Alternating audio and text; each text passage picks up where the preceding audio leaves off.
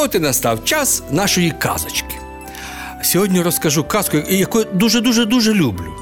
Я її, правда, давно читав колись, щось мені розказали. Я, знаєте, як від себе щось добавлю, то ви мені вибачите. Казка називається Розум і щастя. От колись собі йшли по лісу розум і щастя. Ну, з базару йшли. Розум із своїм, щастя із своїм, з торбиною, щось там покупляли, та десь там в лісі вони й здибалися. Ну, а як здибалися в лісі, то давай же ж разом іти, та де там підуть та присядуть та погобідають трошечки. В, в, в, торбі, що є, в розума там хліб, там м'ясо, а у щастя там і якесь і вино добре, солодке, ну таке. Сир, може, кавалок який. Та й по дорозі засперечалися між собою, хто з них важливіший, хто з них кращий. Та йдуть та й сперечаються. Знаєте, як між друзями буває, із нічого та й сварка почалася між ними, та і так, і так, і так. Хто кращий, так хто кращий, і ніяк не можуть згоди дійти. Кого не перестрінуть, запитають, та той, той каже розум, той щастя. Ну ніхто не може визначити, що краще. А тоді гоп ішли та й, та й додумалися.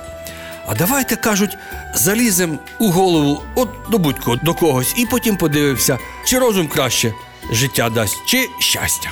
Давай. Та й йшли та й дивляться, хлопчина собі гуляє коло села. Та й розум каже, а давай я йому в голову вскочу та й побачимо, що з того буде.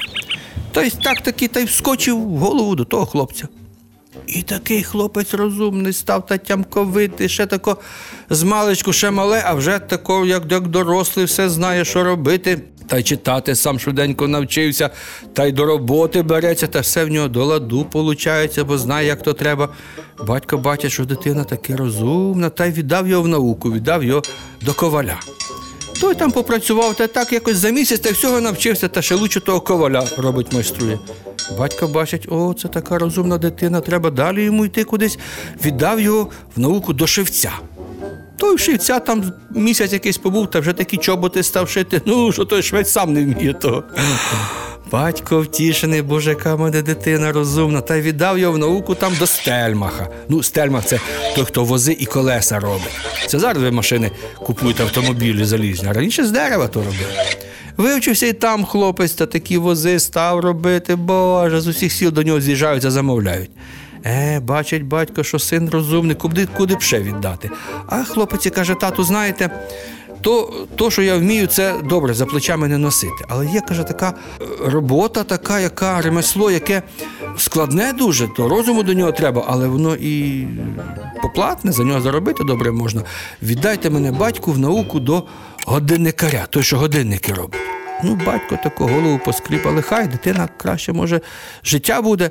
Всяк так склалися, які копійки в батька були з матір'ю, та ще що хлопець той заробив, та й повіз його батько до міста і віддав науку до годинникаря, годинники робити. О, це така наука, колись була складна, то не кожен може, та стільки всього знати треба, та таке воно все дрібнесеньке та розумненьке.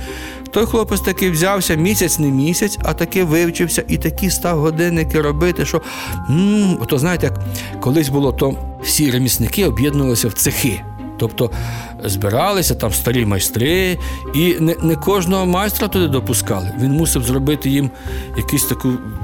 Довести, що він майстер, якусь зробити, якщо е, швець, то такі чоботи пошити, щоб видно було, що майстер. Так і годинникарі.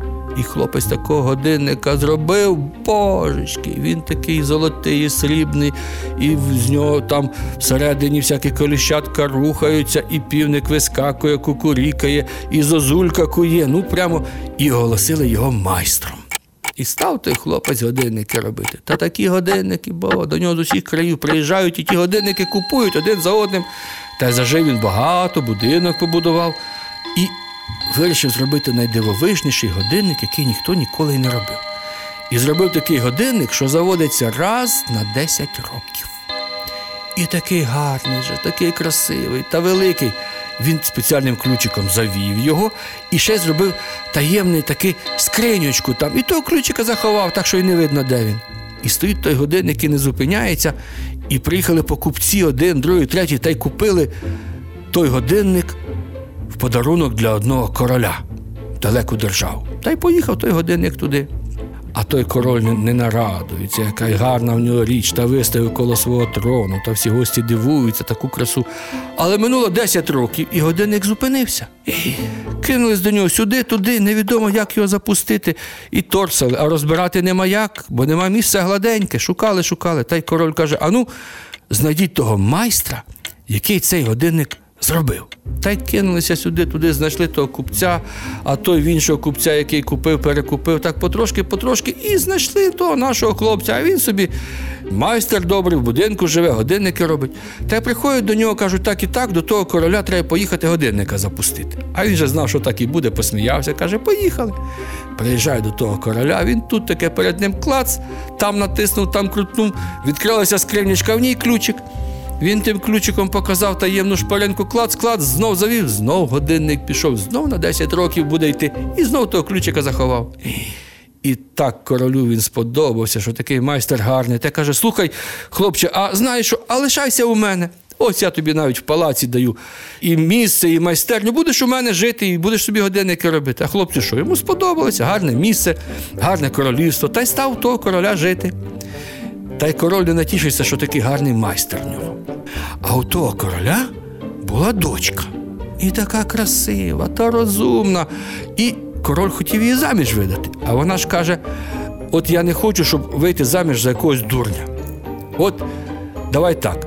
Якщо де знайдеться такий чоловік, який буде розумніший за мене, або хай навіть такий, як я, який зможе мене так щось мені сказати, щоб я йому відповіла, то за то і вийду заміж. Ну, король оголосив, хай приїжджають, сватаються. Та й приїжджають пани одні, та другі, та треті, та королі, та графи всякі, та всі до неї заходять, та ж усі розказують.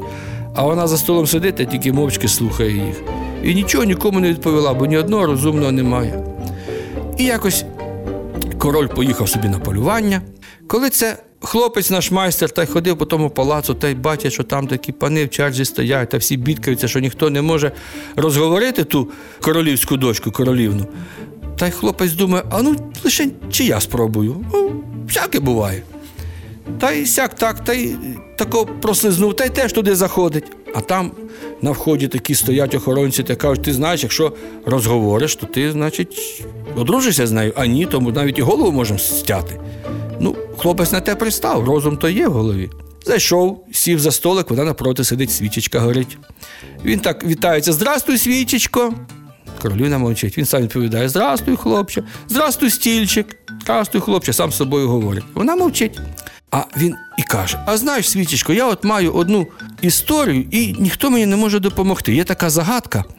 От одного разу йшли по лісу майстри, та й побачили старий пень. От майстер різьбяр каже: я з цього пенька витишу гарну ляльку.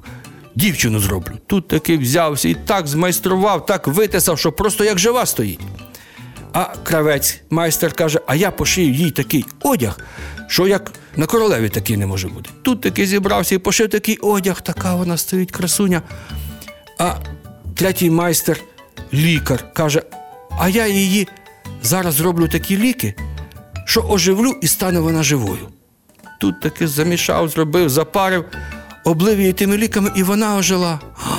Стоїть така красуня, давай майстре між собою битися. Хто краще, за кого вона заміж вийде? Той каже, я краще, бо я її зробив. А той каже, я краще, бо я одягнув. А той каже, я краще, бо я її оживив. Так кому ж вона своє серце віддасть? А тут королівна слухала та й не втрималася. Каже, тому, хто її оживив, бо інакше б нічого цього не було. А як почули вже охоронці, що вона заговорила, та й кажуть: о, тепер добре, тепер таки будеш мати свого чоловіка. А ті пани, які там стояли там за дверима, та й почули, що це простий хлопець, простий майстер, та стане королем, зятем королівським, та й зібралися між собою кажуть, як то нам такий сором на весь світ буде, що ми того не змогли, а простий хлопець зміг. А давайте його зараз скараємо. Та й схопили, скрутили того хлопця, тільки він вийшов, та й тягнуть його до ката, щоб йому голову зрубав. Вже взяли то хлопця, нахилили, розум бачить, що біда, вже кат за сокиру береться, розум страшно, він з голови вискочив і побіг в ліс. А там щастя сидить, калачі їсть. Розум каже, щастя, біжи ти, бо я до біди дійшов. Побігло щастя, й вскочило до хлопця. Тільки кат сокиру заніс, а тут і король вертається. А що тут таке? Ану стійте. Так і так кажуть, таке трапилося, що простий хлопець до вашої дочки заговорив, і вона йому відповіла. А король каже: Ну, то це ж добре, що він такий розумний, якраз добрий зять у мене буде. Повінчали їх, теж живуть щасливо. А розум потім повернувся до хлопця теж.